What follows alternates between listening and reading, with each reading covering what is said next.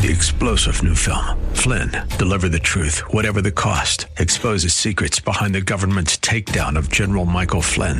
Flynn knew what the intel world had been up to. He ordered the first audit of the use of contractors. This set off alarm bells. He told the truth. He was the most dangerous person for Donald Trump to hire. They had to get rid of Flynn.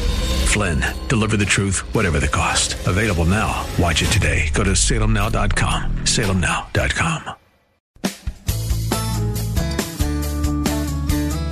This is the Word to Stand On for Life with Pastor Ron Arbaugh. Your word is sharper than any two-edged sword. And it cuts deep into my heart. The Word to Stand On for Life is a radio ministry of Calvary Chapel in San Antonio. A live call in show here to help you answer your questions about the Bible and how to apply the Word to your daily life. For more information on Calvary Chapel, visit our website, calvarysa.com. Get your Bible questions ready and call in now to 210 340 9585. It's The Word to Stand On for Life with Pastor Ron Arbaugh.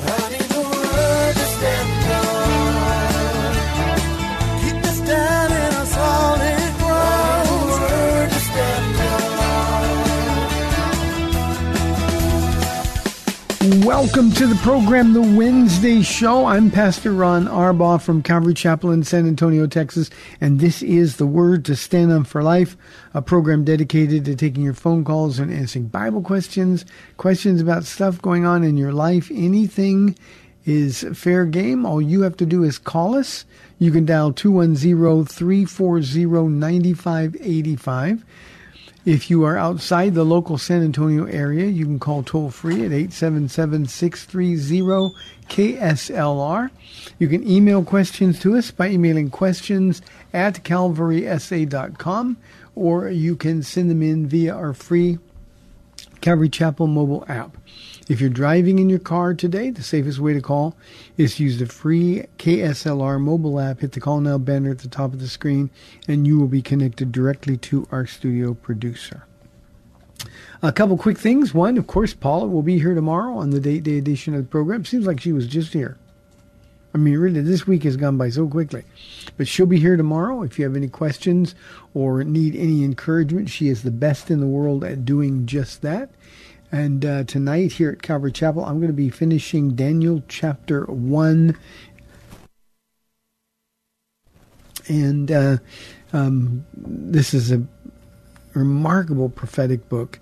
Um, I'm doing Daniel on Wednesday nights and Revelation on Friday nights.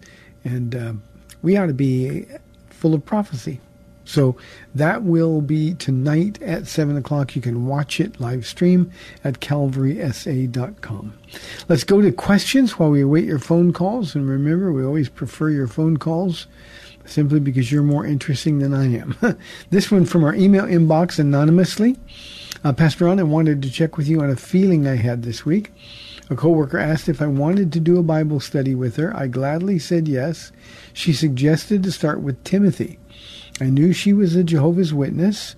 I prayed about her and asked God to direct my thoughts and words such that it does not compromise the word. We decided to do chapters 1 and 2. During the study, she kept talking about her Jehovah's Witness beliefs, and I talked about how we are all sinners and Jesus paid the price for us. She kept talking about Jehovah only. I also learned that she has a separate version of the Bible. I felt too dark and uneasy after, do not know why. Should I continue to do the study with her? You know, this is something, Anonymous, that you're going to have to really be sensitive to the Spirit, and maybe the Spirit sort of leading you away from it. But uh, Bible studies are always a good thing to, to engage in, especially with unbelievers. And make no mistake, as a Jehovah's Witness, she is an unbeliever.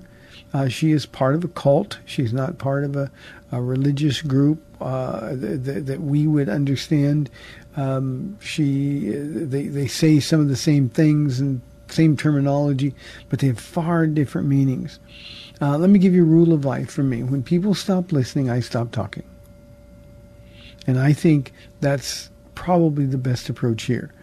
Um, you're right, they have a, a, separate version of the Bible. The New Testament is compromised badly because they add words to support what they already believe rather than just use a King James version of the Bible, which I think is a great version of the Bible.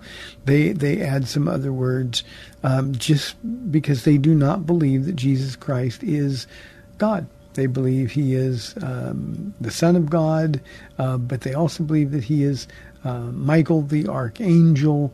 Uh, there's all kinds of problems with Jehovah's Witnesses, and this is just just just the, the tip of the iceberg.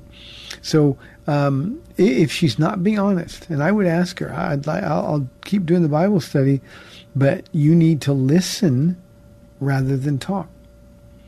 It always bothers me when, um, and and not just Jehovah's Witnesses, but but Christians who tend to do these things as well because they think it's more spiritual. Instead of talking to Jesus or or referencing Jesus, who made God uh, available to all of us, they'll talk about um, uh, Jehovah. They'll talk about Yahweh. Um, they'll talk about Heavenly Father, uh, but but they just won't talk about Jesus, and and and that's uh, a problem for me. They're they're denying themselves the intimacy and the closeness that only Jesus can provide.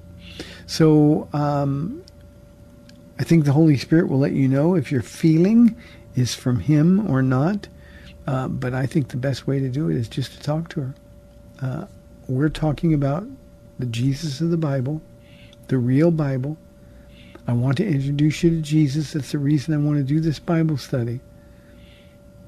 And I'm not going to listen to you tell me about your Jehovah's Witness religion.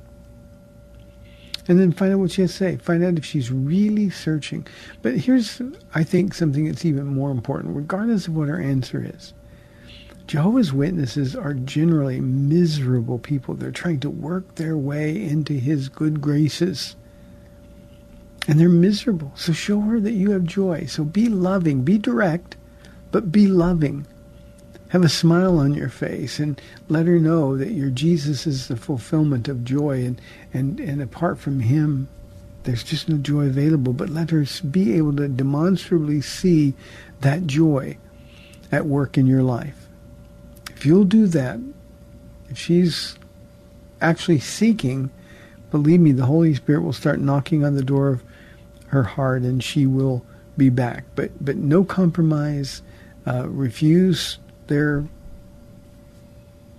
version of the Bible. Just this is what it says, this is what it means. And keep praying for her. Good question. Thank you very much for being so willing, Anonymous. That pleases our Lord. Juan says, Pastor Ron, what is meant by not casting pearls before swine? Now, Juan, um, th- that last conversation was a good example of casting pearls before swine. Uh, if somebody's not interested in learning the truth, then you're just wasting your time. Um, move on to more fruitful encounters. So, casting pearls before swine, when Jesus said that, if people aren't listening, then stop talking. And Jehovah's Witness is a great example of it. There, there are others, but in other words, save your energy and save the good news of Jesus Christ crucified and risen from the dead. Save that for people who are at least interested in hearing. So don't waste time, don't argue, don't try to persuade. That's casting your pearls before swine. That's a good question as well. Oscar says, um, Pastor Ron, do you think God judges nations today? Um, I, no, I don't, Oscar. I, I, I, think God is dealing with individuals. We are in um, the, the, the pause between Daniel's 69th and 70th week. We call it the, the age or the dispensation of grace.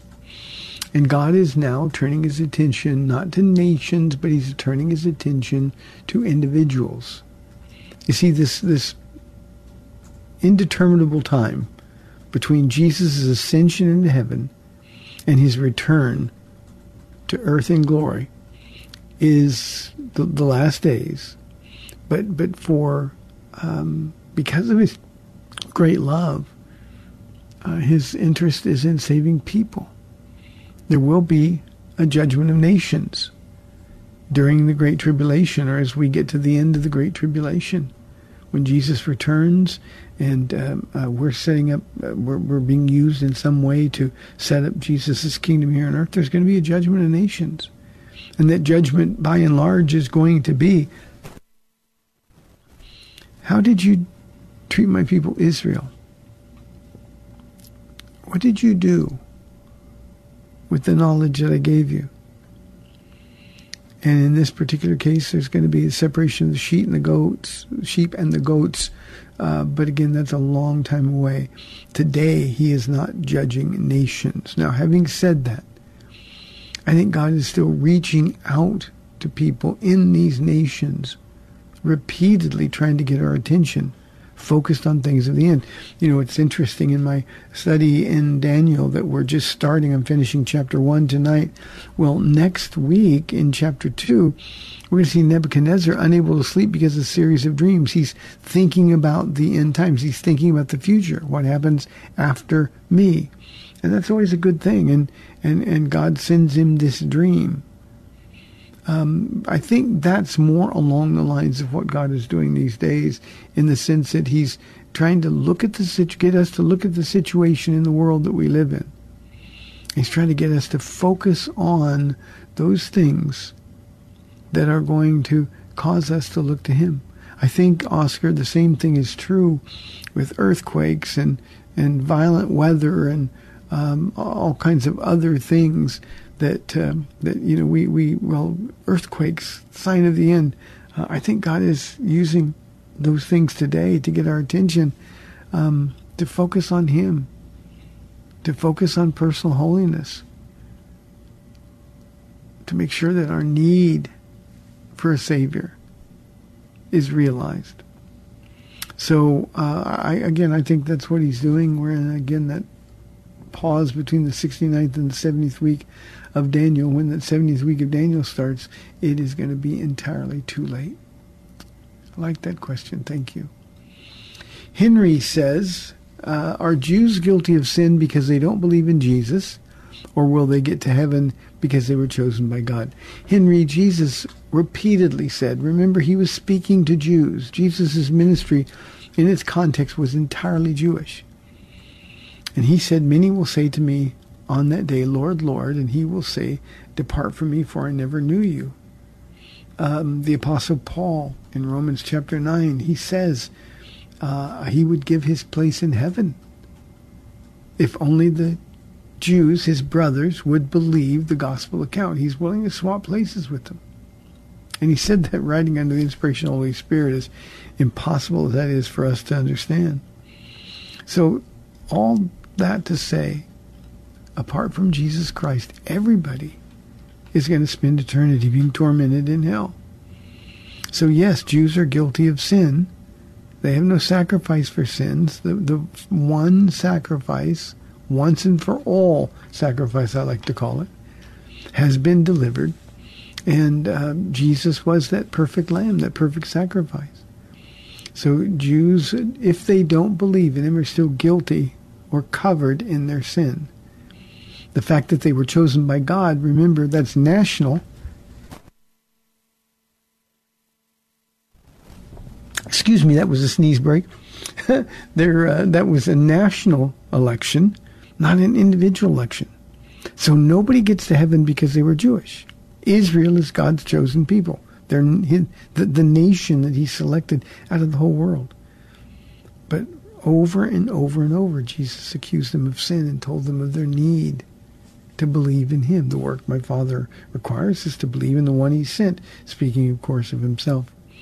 So, Henry, um, just like you, if you didn't believe in Jesus, your guilt would be evident to all because you're a sinner, just like I'm a sinner. Uh, but Jesus washes away our sins. Isaiah said, Come, let us reason together. Though your sins are as scarlet, they can be white as snow. But remember, Jesus is the only way those sins can be as white as snow, as far from us as east is from west. So don't confuse Israel's national election and the election of individual Jews. Individual Jews are only part of God's elect if they eventually believe in Jesus Christ. So, Henry, hope that helps. 340-9585 for your live calls and questions or toll free 877-630-KSLR. Here is a question from Raul. He said, Can you tell me what it means in 1 Corinthians where it says that sexual sin is a sin committed against our own bodies? Yeah, Raul, um, Paul's context there. Uh, he's talking about sexual immorality and he's talking about the, the dangers of, of uh, being involved uh, in in immoral sexuality. And by the way, immoral sexuality is any sex between people that aren't married, a husband and a wife that aren't married. Um, sexual immorality covers all sex uh, outside of that. And Paul says the temple, our bodies are temple of the Holy Spirit. We're defiling that Holy Spirit when we sin sexually because we're sinning against our own bodies. Now, I think the the implication is really, really clear. Uh, when we commit sexual sin, it's not the same as all other sin. It's it's deeper. It's more dangerous. Uh, it allows when we sin sexually, it allows Satan uh, to have a, a deeper opening to destroy us. Remember, that's his goal. He wants to destroy us. And when we sin sexually against our own body, um, we're, we're, not only quenching the Holy Spirit, but we're rendering him impotent in our battle against sin because we've given in. So that's what he means when you sin sexually, because it's a sin committed against your own body, the temple of the Holy Spirit. We're giving Satan a stronghold in our lives, a stronghold that he wants to use to destroy. So, well, that's what it means there. And he goes on to say that people who live like this, and sexual immorality is only one of the examples that he uses. Um, um, people who live like this will not inherit the kingdom of God. So that's what he means by when we sin sexually, we're sinning, uh, we're committing a sin against our own bodies. It's a really dangerous, dangerous place for Christians to be. By the way, you know, we get a lot of pressure from unbelievers and people who are championing um, uh, sinful lifestyles um, um, all sin is the same. Well, Paul clearly says in that passage that all sin is not the same. Sexual sin, especially a homosexual sin, is a sin that Romans 1 tells us uh, is a sin that God will leave us alone with ourselves. Think about that for a moment when we sin sexually, sinning against the, the, the, temple of the Holy Spirit, sinning against our own bodies, we're complicit in destroying ourselves. And we need to be aware that that's a dangerous place for all of us to live. 340-9585 for your live calls and questions. If you're outside the local San Antonio area, you can call toll free at 877-630-KSLR. Reggie says, what was the reason Cain's sacrifice was rejected by God? Um, Reggie, a couple of things. We don't get all of the background uh, in Cain and Abel's life or their childhood growing up, but clearly God had represented to uh, the, the sons uh, through their father Adam um, what the acceptable sacrifice for sin was going to be. Remember when uh, Adam sinned, we find him um, hiding in the garden from God because he was naked and he was ashamed. And the reason he was naked is because the glory of God that would have surrounded him revealed his nakedness. And um, when when Adam sinned and God started, Adam, Adam, where art thou, Adam? Um, God found him trying to cover his own sin, his private parts, with fig leaves. God said, no, the next time we see them, they're covered in the skin of an animal. So an animal, Reggie had to die. I often think about how horrific that moment was Adam had seen only the perfection of Eden. death hadn't entered the world until they ate the forbidden fruit. And suddenly the animals that God gave him dominion over, I mean, they were pets. They, they, they were there for Adam's good. God told him he had to kill one of them. And so he was covered in the skin of an animal that had to die. Can you imagine what it was like when he took the knife and slit the throat of the animal? The screeching. That would have been a moment that I'm confident never left Adam, Adam at all. Well, because without the shedding of blood, there's no forgiveness, no remission of sins it was clear that this was the, the offering that would be made for sins of Adam and Eve and their, their children. It's also clear that both Cain and Abel had been offering those sacrifices for quite some time. However old they were, they could have been a hundred years old or more when when Cain killed Abel. They knew the right thing to do and they refused to do it. And Adam,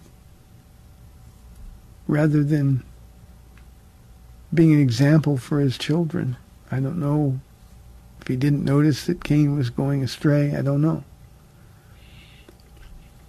But when Cain one day decided that he was going to offer God a sacrifice of the work of his hands, and he brought him, I'm sure it was a beautiful sacrifice. I'm, I'm sure Cain was very proud of it, but he knew what to do. And he simply didn't obey. Jesus said, if you love me, you will obey me. And so Cain offered a sacrifice that he wanted to give.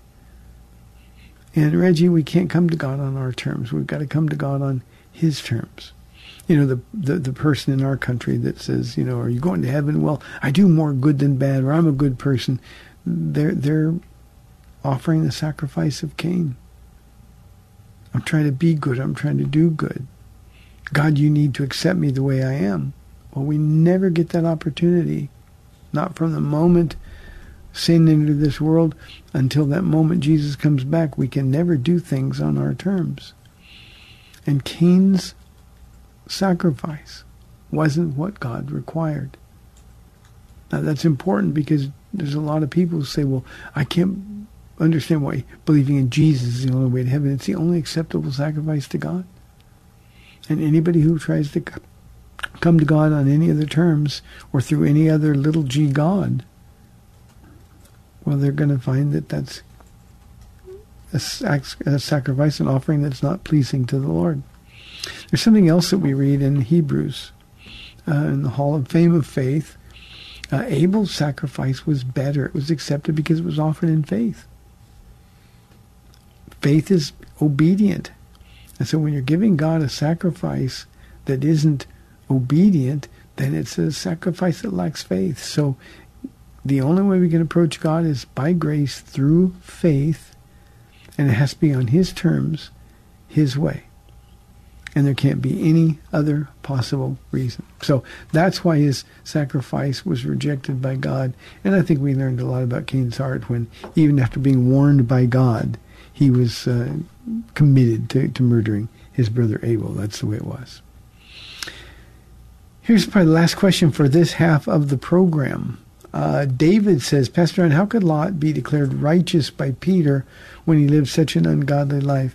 You know, uh, one of the reasons I love our Bible, the, the, the New Testament gives us some interpretation on Old Testament stories that we wouldn't know otherwise. And certainly by looking at Lot's life, um, uh, in the Old Testament alone, we'd have no idea that he was a righteous man. We'd have no idea that he was vexed, King James word. He was vexed in his spirit by all the ungodliness that he saw around him in uh, in Sodom and Gomorrah. Uh, he agonized over it. He, he he would watch his children and even his wife get to that place where um, they just didn't really care at all about God anymore. They were completely taken in, seduced by the world that they lived in. And yet Peter declares him a righteous man who is vexed in his spirit. And God's grace is so infinite, David, so infinite that that um, God's eager to forgive, even when we fail. He is faithful when we are faithless. And I think that's what we need to remember. So that's a good thing for us that Lot was declared righteous. Uh, he was righteous because his heart was for God, even though his body lived in Sodom and Gomorrah. And um, instead of being an influence for God and for good, um, he compromised his witness to such a degree that he couldn't even save his own family. What a tragedy that is. And of course, we know what happened after his wife and sons in law were killed. So, David, that's how Lot could be declared righteous. That's the grace of God. The grace of God in the Old Testament, the grace of God in the New Testament is exactly the same grace coming from the same heart. Lots of good and an instructive study as well. Um, we need to learn the lessons from the people who have failed. They're just as important as the lessons we learn from the people who have walked with Jesus. Hey, we've got 30 minutes left in the show. 340-9585 or toll free 877-630-KSLR. We'd love to have your calls. This is the word to stand on for life. I'll be back in two minutes.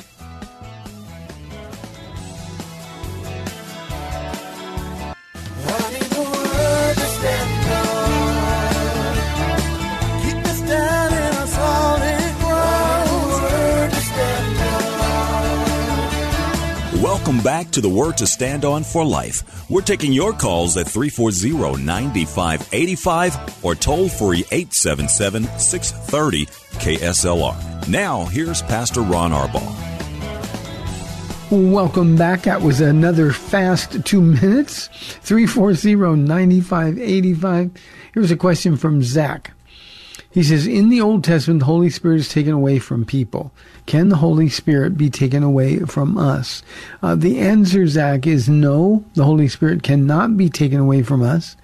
Um, uh, the people in the Old Testament had a completely different relationship uh, to the Holy Spirit than we do. Now remember, the Holy Spirit in the Old Testament came upon people. David in Psalm um, 51 says, Cast not thy Holy Spirit from me. Uh, I had somebody one time complained about us singing a song.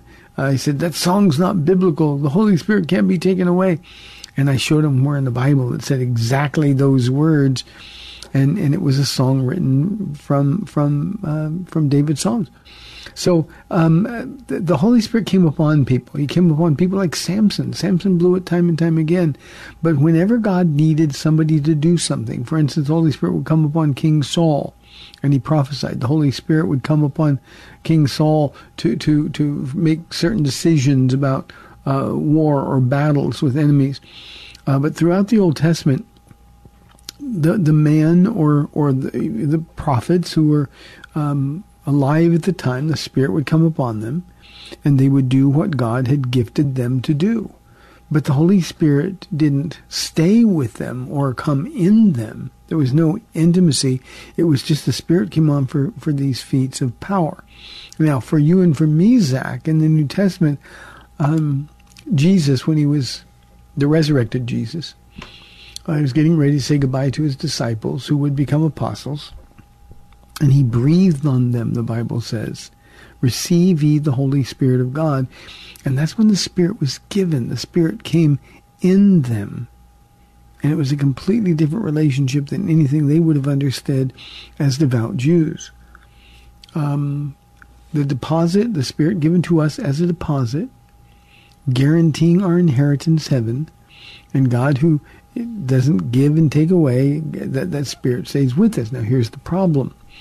Zach, we can quench the Spirit and render him literally powerless in our lives. Now, he's still going to be convicting us, but there's no power. You know, there's people that, that have been baptized in the Spirit and they've had experiences serving God. They've, they've, they've, they've, they've seen firsthand the power of God in their lives, but then they decide they're going to do things that don't please God and they still think, well, because the Spirit came upon me once, I'm okay.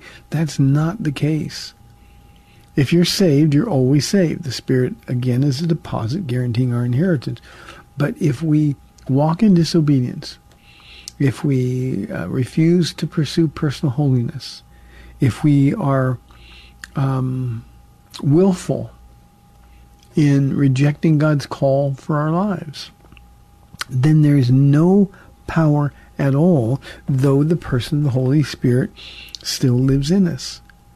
And I think that's something that we just don't think about much. Yeah, I, I'm filled with the Spirit, but if I'm not walking with Jesus, what value is that? I've been talking about this a lot, Zach, in church for the last five weeks on Sundays. We're in First Corinthians talking about the gifts of the Spirit.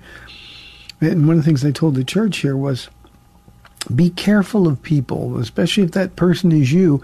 Be careful of people when all they can do is talk about what God used to do in their lives.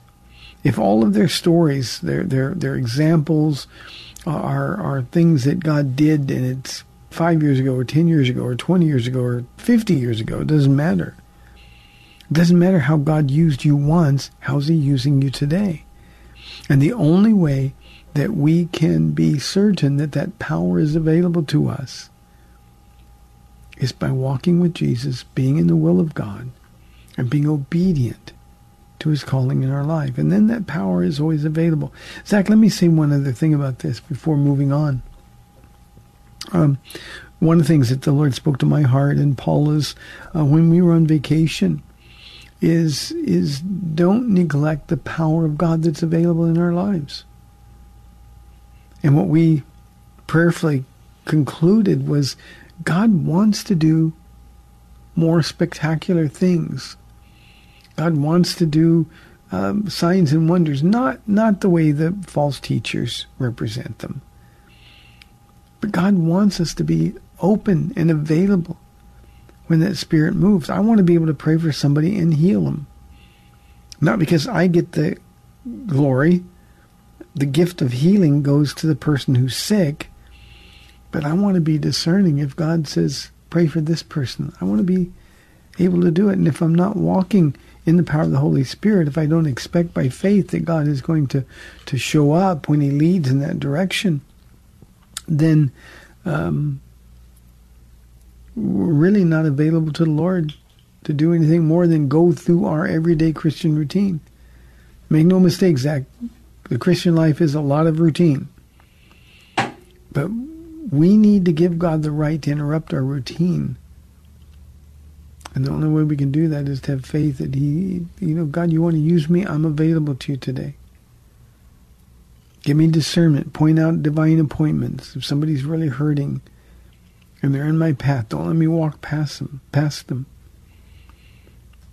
And if you'll do that, Zach, then the power is always available. And um, the word for me and Paula, the word for Calvary Chapel of San Antonio is expect that kind of power. Expect that kind of power on an everyday basis. But know the Holy Spirit cannot be taken away because God gives and He gives once and for all. Here is an anonymous question.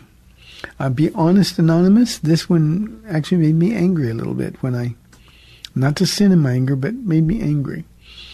Uh, he wrote, "Is verbal abuse a legitimate reason for leaving a marriage?" My wife left me because she says I verbally abused her. Now, the reason it made me angry is that your focus is more on her sin or what you perceive as her sin than yours. And no doubt you've heard me say on this program, if you've been listening any time, that verbal abuse is not a legitimate reason to, to divorce uh, uh, a spouse. It's not. Uh, physical abuse, always, always, always verbal abuse, toughen up. Get close to Jesus. But here's why this made me angry.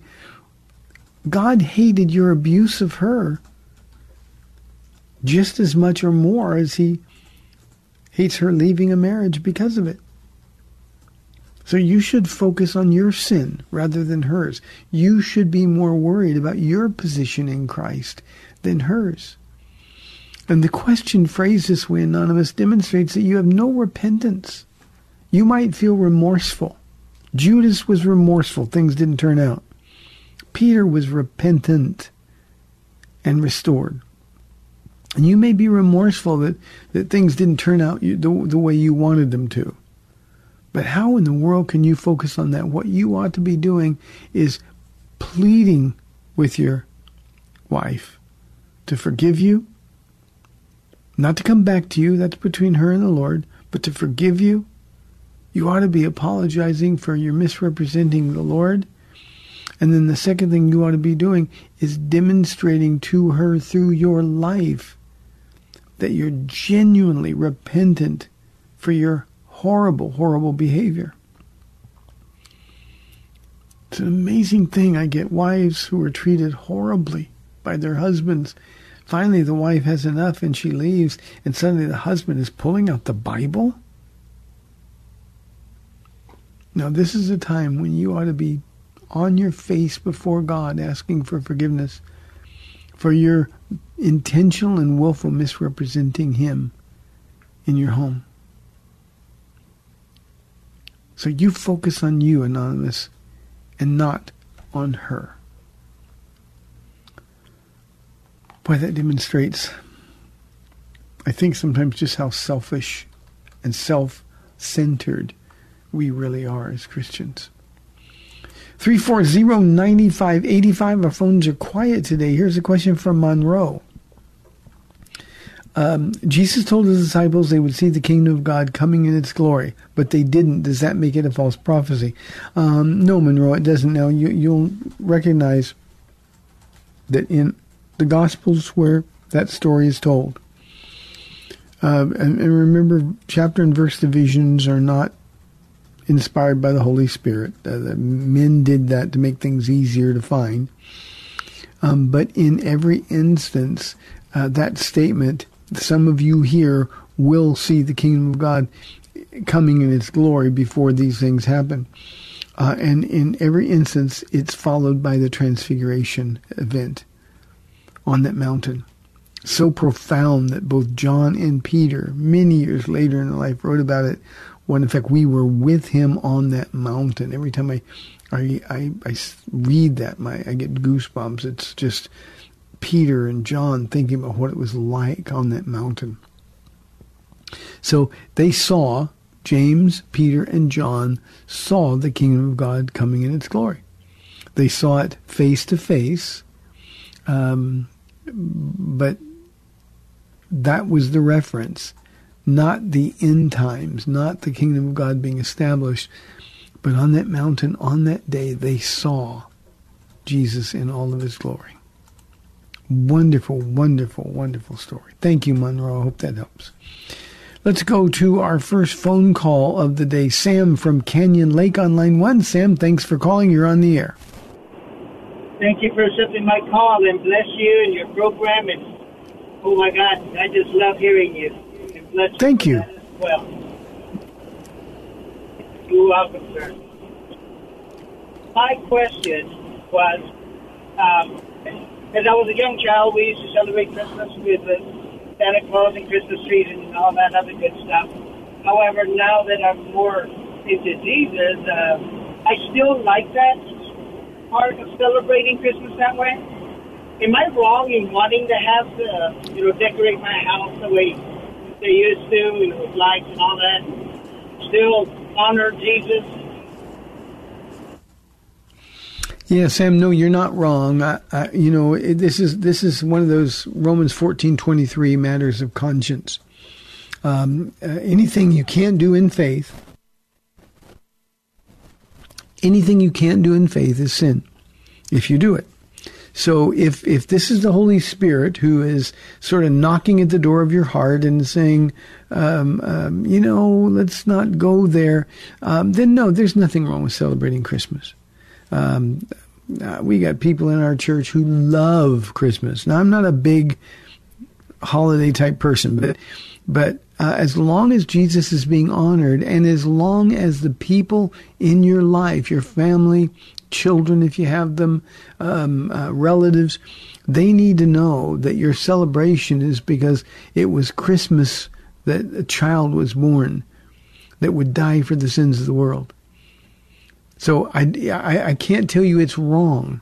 Uh, I think when Christians focus a lot on Santa Claus, and I've I've seen Christians who put Santa Claus on their lawn and reindeer on their roofs and and uh, you know the the blow up type. Um, uh, and, and and that troubles me a little bit, but you know what? It's not my job to tell them what's right and what's wrong. That's between them and the Lord. And I, I just think we've got to be sensitive to the Spirit. And because you said we honor Jesus, uh, there's nothing wrong with with loving Christmas, having fun, decorating your house. Now, I, I will say this, Sam, and you didn't ask this. I will say this. Uh, I don't believe that Christian parents should lie to their children about Santa Claus. I just don't. I think from the from the from the cradle, these kids ought to be told about Jesus. They ought to be told about what the real Christmas story is. And I think if we start um, singing songs about Santa Claus and the reindeer and the elves, and um, um, then if, if we leave cookies and milk out and tell them that Santa's going to come by and visit, I, I I think that's really getting into a dodgy place. However, honor Jesus. If your kids know what it's about, it's okay to have fun and celebrate Christmas. So I hope that answers your question, but really I've sort of left it up to you. It's a matter of prayer, and your decision, Sam, is to uh, prayerfully determine whether or not this is the Holy Spirit who's correcting you, or whether this is just uh, maybe somebody said something and and you're just having good-hearted Jesus-focused fun on Christmas. If you love Christmas, go for it. Just make sure Jesus is front and center at everything Christmas. Thank you, Sam. Appreciate your kind words. Nathan asks, can the gifts of the Spirit flow through a carnal Christian? Uh, Nathan, no, they can't flow through. Um, the gifts of the Spirit, God's gifts and calling is irrevocable. So when God gives you a gift, um, you know you can you can that gift is yours, uh, but it can only be used in a counterfeit manner uh, if you're living a carnal life. Remember, the gifts of the Spirit require the power of the Spirit. And in response to an earlier question today, I said that if you're living a carnal life, there's no power. So the only thing that we can do is fake it, counterfeit them. I think when we do that, we're especially uh, vulnerable to the attack of the enemy. But um, no, the gifts of the Spirit cannot flow through a carnal Christian. Um, one of the reasons that the letter to First Corinthians or the, the letter to the Corinthians, the first letter, is so valuable is because we've got a demonstration of the, the damage that carnal Christians cause. No love in Corinth. There was no love in Corinth. And, and obviously, the gifts of the Spirit were being faked, being counterfeited, but there was no real power. Lots of arguing, lots of division, um, sins in being being tolerated, all kinds of horrible things. They were suing one another in courts of law. All those things were occurring, but that's the carnality in the church and has nothing to do with the Holy Spirit. If we're going to be used by the Holy Spirit, and I mentioned this in our study uh, just this past Sunday, that his first name is Holy. Now that's not real. It's not the first name is Holy. His last name is Spirit. But but but Holy Spirit, we could call him the Spirit of God, but that he's the Holy Spirit is the key. We've got to be walking in personal holiness. We've got to be walking for the glory of God and in the will of God, and then those gifts of the Spirit can flow through us, but n- not through a carnal Christian. That's when we, I'll use Paul's word, that's when we are quenching the Spirit and the work that he wants to do through the gifts that he's given us. Thank you for that. Roberta says, Pastor Ron, why doesn't God appear physically or speak audibly to the world now, as messed up as it is? Everyone would believe if he did. You know, Roberta, that isn't true. Um, it's just not true that people would believe. That's the power of sin. That's the seduction of our soul that sin creates. Uh, we just find a way to rationalize, continue to live the way we want to do. So uh, it, it's God could go on CNN tonight and and speak directly to the whole world, and he would be rejected by the world.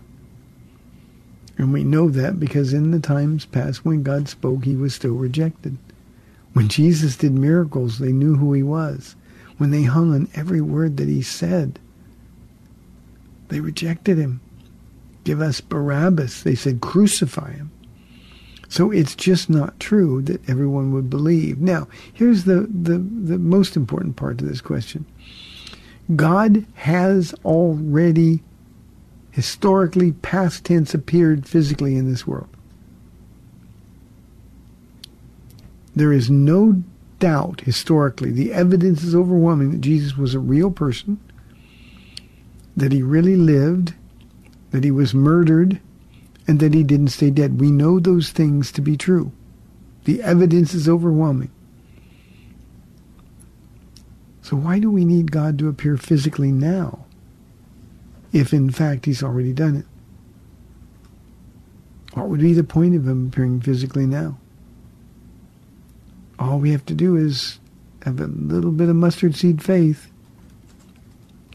and God will light a fire in our hearts. But we, honestly, Roberta, we just don't want to stop sinning.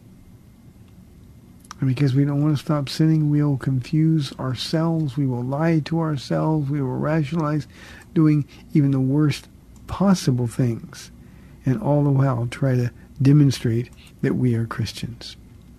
So, thank you, Roberta.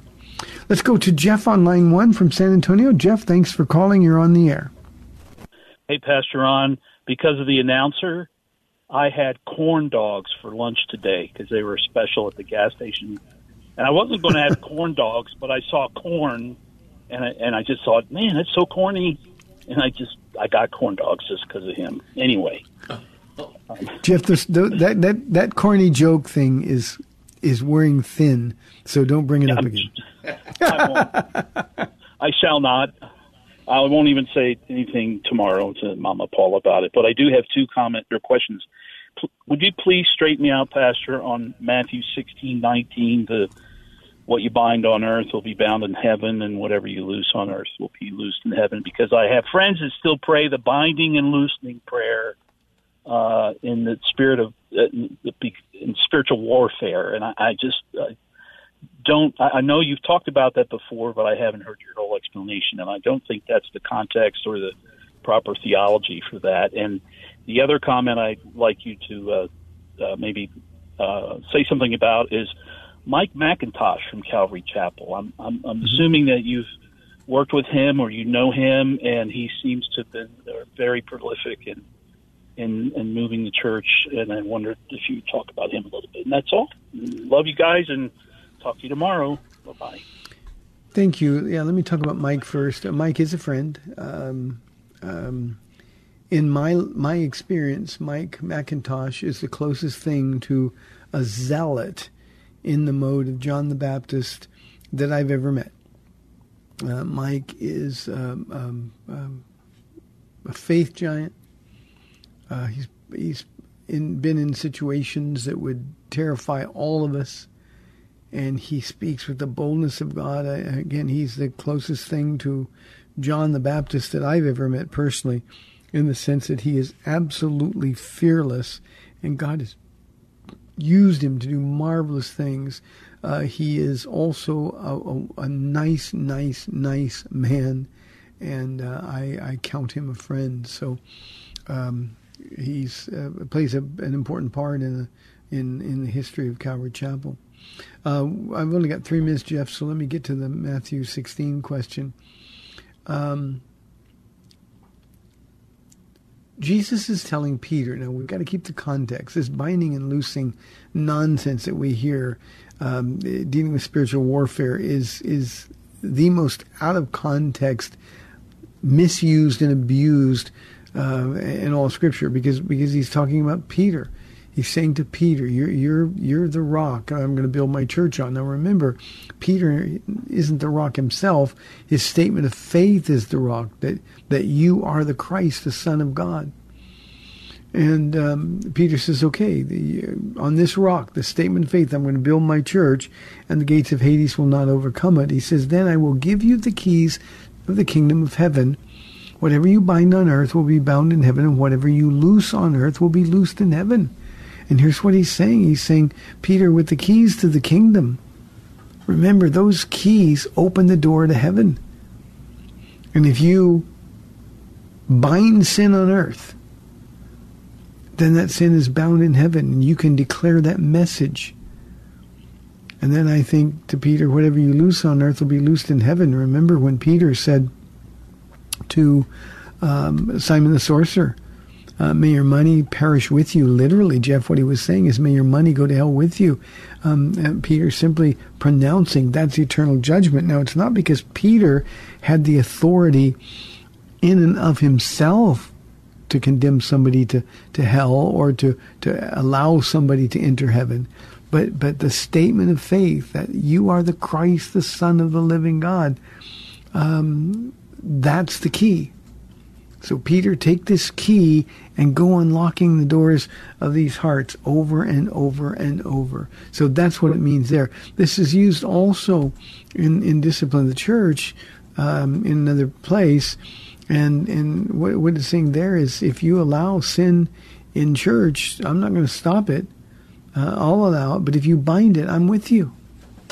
And of course, we have good examples of that. Uh, Paul in 1 Corinthians chapter 5 uh, and later in 2 Corinthians chapter 2, when we see the resolution of that situation where they bound the sin, God honored it. So uh, those are the two contexts only. This binding and loosing, Satan, he just laughs at us and mocks us. Thank you, Jeff, for the questions. Hey, tomorrow Paula will be live in studio. It'll be the date day edition of the Word to Stand on for Life. Thanks for tuning in. I'm Pastor Ron Arbaugh from Calvary Chapel in San Antonio. I'll be back tomorrow at 4 o'clock, Lord willing. See you then.